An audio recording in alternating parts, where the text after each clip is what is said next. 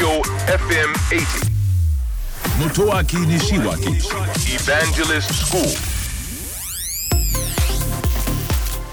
東京 FM エヴァンジェリストスクール8月19日放送分のポッドキャストをお届けしたいと思います新しい通信規格まあ次世代通信規格ですかね。その名称として 5G と呼ばれるものが登場し始めました、まあ、私が一番最初に携帯を持った時は 3G になるかならないかぐらい。まあそれでも結構前なんですけどね。今は 4G ですね。4GLTE と呼ばれるものですね。ちなみに LTE の略はですねロングタームエボリューションというですねまあ通信をする規格の中で携帯電話が使っている規格の一種なんですよね。でまあ通信の速度が速いとかね音質がいいとかまあいろいろ言われますけどそれをも超える新しい 5G という規格化が進んでいます。え今年試験運用が始まるわけなんですけどこれ何を目指しているかというとですねもちろん2020年が視野にあるわけなんですがそれまでの間に私たちの社会のあらゆるものがインターネットにつながります。例えば一番代表的なのは自動車ですね。え自動車これ全てインターネットにつながるようになります。その次は家ですね。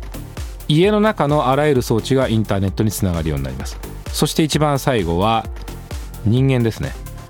私たちが着ているもの身につけているものがインターネットにつながるようになります。もうすでに一部なっていると思うんですね。そうすると今まではスマートフォンやタブレットのためだけの規格でよかったんですね。ところがもっと違うデータを取り扱うことになりますからうんそのためにはやっぱり規格を見直す必要があるんですね。速度であるとか転送するデータの中身であるとかタイミングであるとかあるいは料金であるとか。それ以外にもそうですね人間が動き回るところには常に電波が届かないといけないわけですからその電波の到達方法まで変わってくるわけですね。そういったものを全て見直していくと、まあ、5G という規格が考えられていっていよいよ今年試験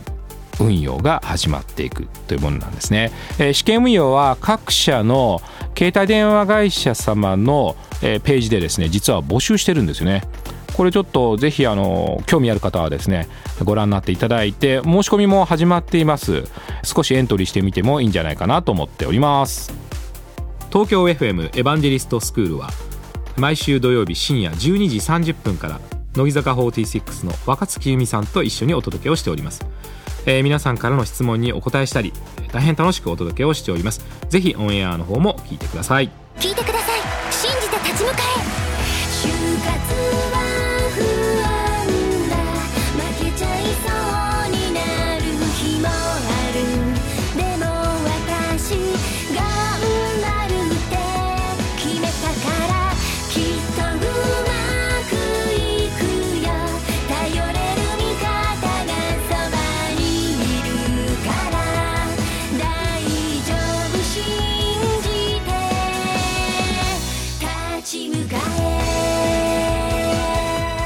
就活で使える情報はきっとあなたの自信になる。日本経済新聞電子版。